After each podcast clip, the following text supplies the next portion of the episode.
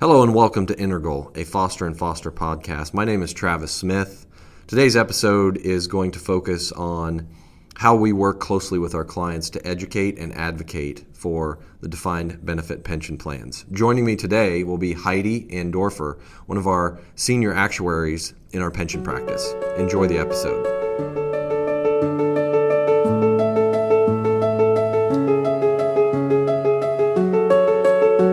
Uh, Heidi, where are you joining me from today? I am working, um, I work remotely full time from my office here in Mundelein, Illinois.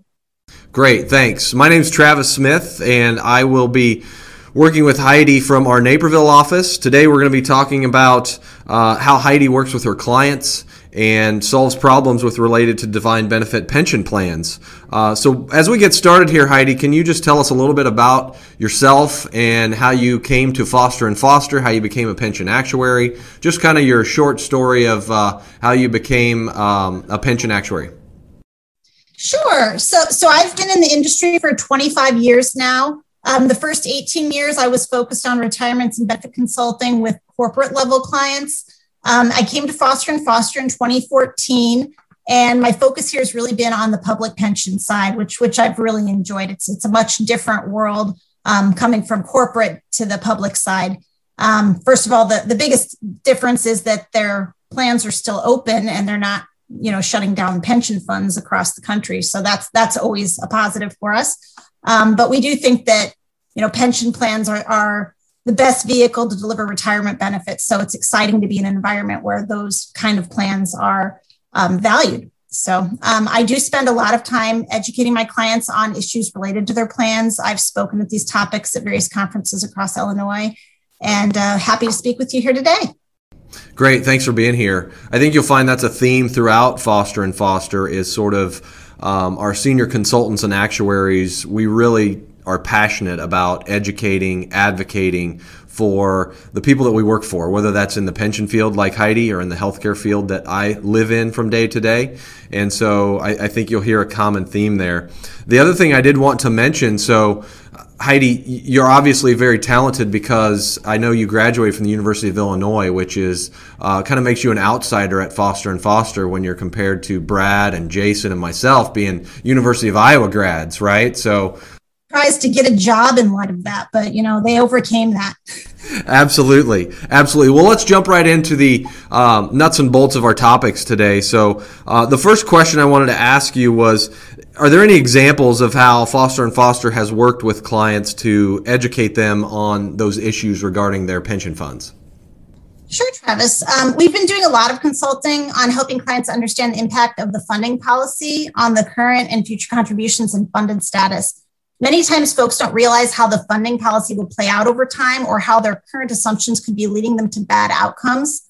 Um, specifically, thinking of things like the payroll growth assumption, which builds in an annual increase to the pension contributions through the amortization payment on that unfunded liability. It's often higher than what the um, village or city finance um, folks are, are budgeting. Um, and, and so that's usually a surprise to those folks. A recent example that comes to mind is some work that we did with a relatively new client. We were hired as the actuary in 2019 by the new finance director and her team. And this has been a great team to work with. Um, they, right out of the gate, they've had a desire to understand the issues at hand, and we're very open to learning um, about ways to address these issues. They were able to identify them. Um, usually, there's a learning curve here where we're having to educate clients that these problems are here in the first place. Um, but they, they came in you know almost bringing the problems to us uh, before we had a chance to come to them. Um, getting that point is usually the first big big step here. Uh, their primary concerns were really those annual contribution increases. So every year the actual number was coming back higher and higher, and again it was higher than what their budget would predict um, based on something more inflationary. Um, and then that led to a lack of progress in the paydown of the unfunded liability um, which you know when you see a contributions increasing but you're not making progress can be a frustrating idea. And then the lack of improvement in the funded status um, as a result of all of this. So the funded status was was pretty stagnant over that time frame uh, this plan has consistently seen negative cash flow as well meaning the benefits and expenses being paid out were higher than that was coming um, into the fund by the way of contributions And in addition, they had only recently come out experiencing uh, negative amortization in this fund. Yeah, let me jump in there, Heidi. Um, it, it, sounds as you describe sort of some of these challenges that it seems to be some similarities between, I guess, pension benefits and and maybe what our listeners would see with their home mortgage. Sure. Yeah, it's it's it's very similar in concept. Um, what negative amortization is is if you envisioned going to a bank and asking for a mortgage that is tied to your salary. So at the beginning of your mortgage, if you have a 30 year mortgage, at the beginning of those 30 years, your salary is much lower than it will be at the end of those 30 years. And if you envision that you are going to tie your mortgage to, say, be 20% of your salary annually, you can picture how at the end of those 30 years, your payments are much higher than at the beginning of those 30 years. So that's that's basically the way these funds have been amortizing their unfunded liability. And so the problem with this is that negative amortization will happen on those early years because those payments are so low with the expectation that in future years you're going to get much higher contributions coming in. Um, and so a lot of funds don't understand how that's that's working. And so the payroll growth assumption doesn't seem like a very powerful one until, until they really start to see how that plays out in terms of those contribution increases. Yeah, very interesting. I would say one of the other things that sort of came out of that discussion that you just had there. I think early on you mentioned um, how you know the budget of salary increases didn't align with what the assumptions maybe were on the pension plan. Was is is part of that just really communication and making sure that um, you know whatever the actuary might be assuming for salary increases is in line with what the budget is for the city there are a lot of discussions that happen around that. Surprisingly, we don't see this payroll growth assumption nearly as connected to the actual payroll growth of the fund as it probably should be. Um, and that's something we've been trying to change. If you have a city that's growing and they are increasing departments, um, headcounts, and such, then, then it might be more reasonable to have that higher payroll growth assumption. But in, in most um, cities, we see more, um, you know, steady growth inflationary at best, really. And that's usually how things are being budgeted. So when we're coming in with much higher contributions annually that exceed that inflationary type growth, it, it can be staggering for the villages, especially over uh, several years as they see those those higher increases compound. Interesting. So I guess as a result of all of those sort of discussions in this example, um, was was the village able to kind of make changes that uh, turned the pension plan around?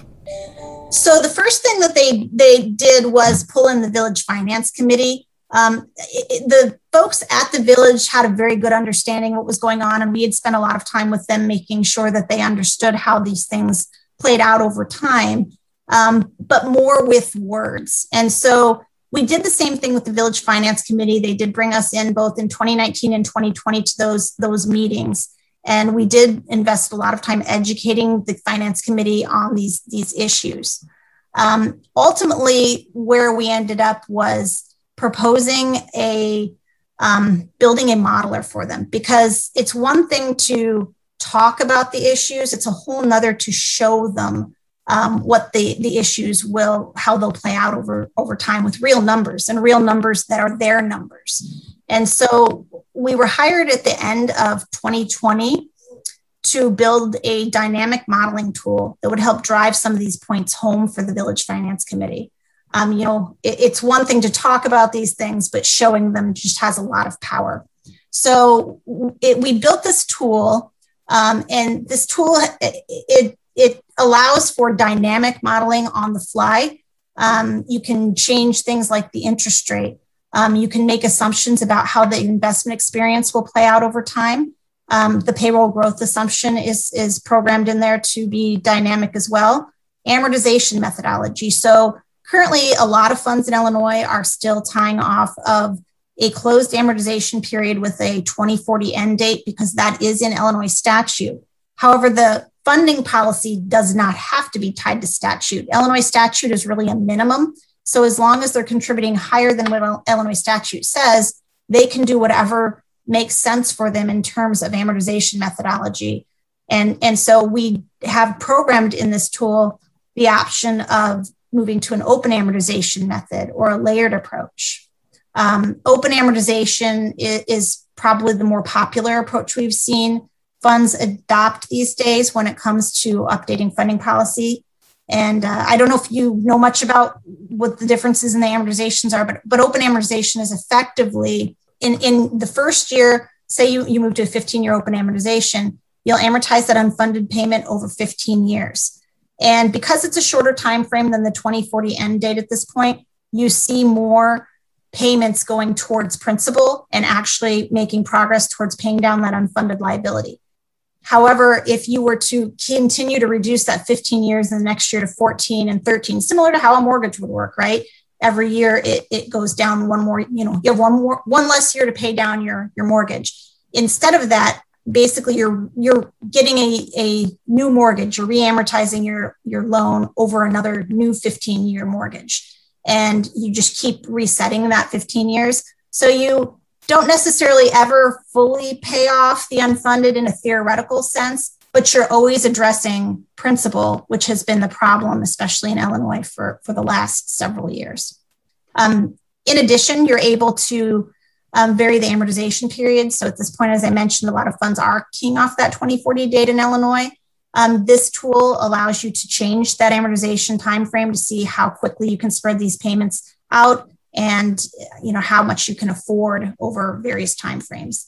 Um, the target funded ratio can can vary. Now, as actuaries, we always recommend funding to 100%, but Illinois statute says to fund to 90%. So it's not uncommon that we get questions, especially from finance committees who are looking for ways to sometimes save money to consider um, a, tar- a, lower target funding ratio that ties to statute. As I said, not recommended, and, and, we didn't end up going down that path here, but we did have the ability to model that. Um, and then, of course, we, we also have the tool built to just allow for ad hoc contributions. Sometimes villages know that they're going to get an influx of money from one source or another in a year or two, and, and they want to the ability to build that in as well. Yeah, that, the, the tool sounds very interesting. I, I think, you know, I, I, would say even on the health side, our, our clients really appreciate sort of that real time, you know, if I change X, then Y, you know, what happens to Y and some of those things. And they actually see those changes. So it sounds like um, the sort of live modeler that you guys had built for this client um, really helped facilitate the discussion and sort of ultimately lead them to be able to make changes that were going to improve the pension plan. Is, is that kind of what happened? So we completed this tool in 2021. Um, the beauty of this tool is that it's provided to the client with some training, of course, and this allows them to model items on their own. Um, this exercise itself is pretty educational. The client is able to get a real sense for how changes to various items will impact the contributions and the funded ratio in the future. Um, and because it offers numbers in real time, you can see how short term budget increases can really stabilize the future contribution level and stop this perpetual growth in the annual funding requirements, which was really the number one issue with this client. Um, so, after the client had an opportunity to um, acclimate herself to the tool, um, and you know, we had some discussions with her re- related to how we wanted to uh, illustrate things for the finance committee. We came to the finance committee in February with the tool in hand. Um, at that point, we were able to use the tool to illustrate points during the meeting and really show them the problems that we had spoken to them about in the past. So this wasn't theoretical anymore. They could actually see what their numbers were going to look like based on current funding policy and based on different adjustments that they could make to the funding policy um, and, and see which helped them. You know, now we have live numbers. Now they could actually take um, the numbers from the tool and, and translate that into how that fits into the budget um, it, it also made it very clear that status quo was not an option. So, as much as we had been trying to drive that point home historically, I think we had gotten there somewhat with the finance committee, but without numbers, it's really hard for them to take action. So, after some very good and, and challenging questions and discussion about ways to address some of these issues, um, we were tasked with making some adjustments to the tool. They were concerned about jumping to any approach too quickly. So, we built in some phase in approaches to the tool and we came back to these enhancements in March.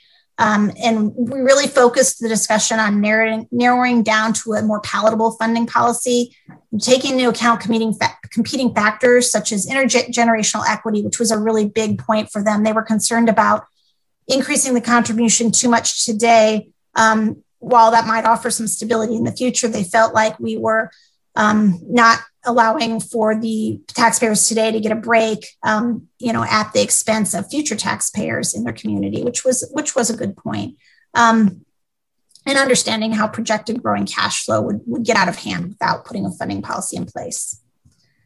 Um, so after the second finance committee meeting, the finance committee was sort of done with us at that point. Um, you know, they it was a really good and lively discussion, but it's it's it's a lot of detail and um, you know a lot of detail on one pension fund out of all of the things that they look at. So at that point, we felt like the finance committee had given enough direction to the finance director on what needed to be done with respect to funding policy. So she drafted their first ever funding policy. We worked with her to review this and added some suggestions. And in April of 2021, the village board adopted the policy, um, which we were really happy about.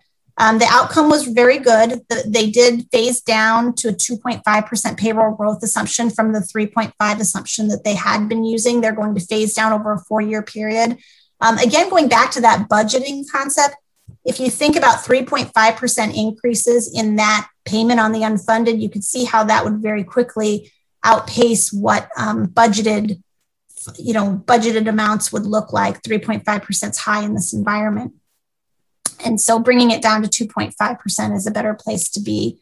Um, in addition, they did like the open method, open amortization methodology and did elect to move to a 15 year open amortization. However, moving there quickly was going to be painful. Um, they were still amortizing over a 20 year period. So if you shorten that down to 15 years, you can see how the contributions would have increased rather steeply in year one. So what they decided to do instead was phase down to that 15 years by just continuing on the track that they're on now. So they go from 20 to 19 to 18. And once they get to 15, at that point in time, they will begin to re amortize each year over that 15 year period. So that way they didn't have that short term pain of that change now, but within the next five years, we'll get them to where they need to be long term. Um, and this ensures that they're always addressing principal now in a significant way.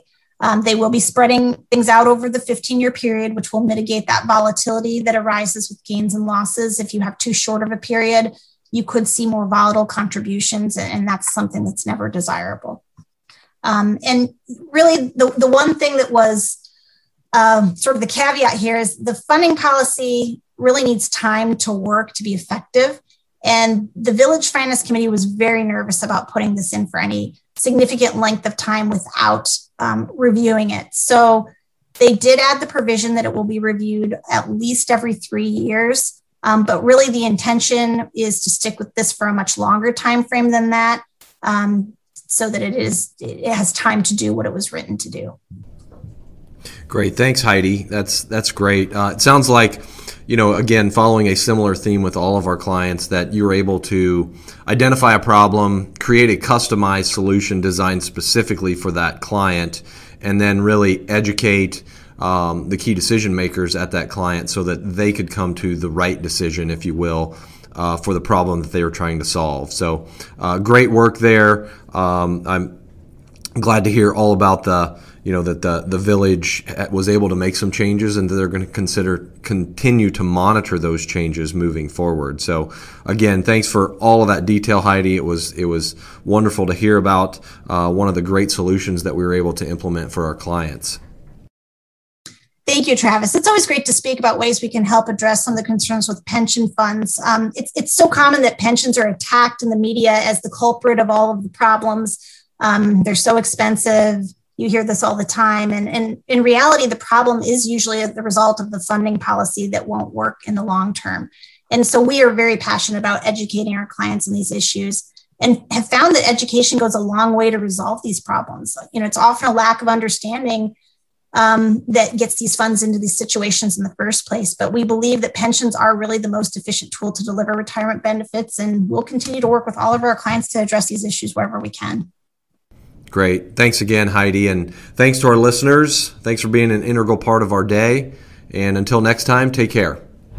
Thanks for listening. If you want to hear more, please subscribe to us wherever you get your favorite podcasts Spotify, Apple, or Google.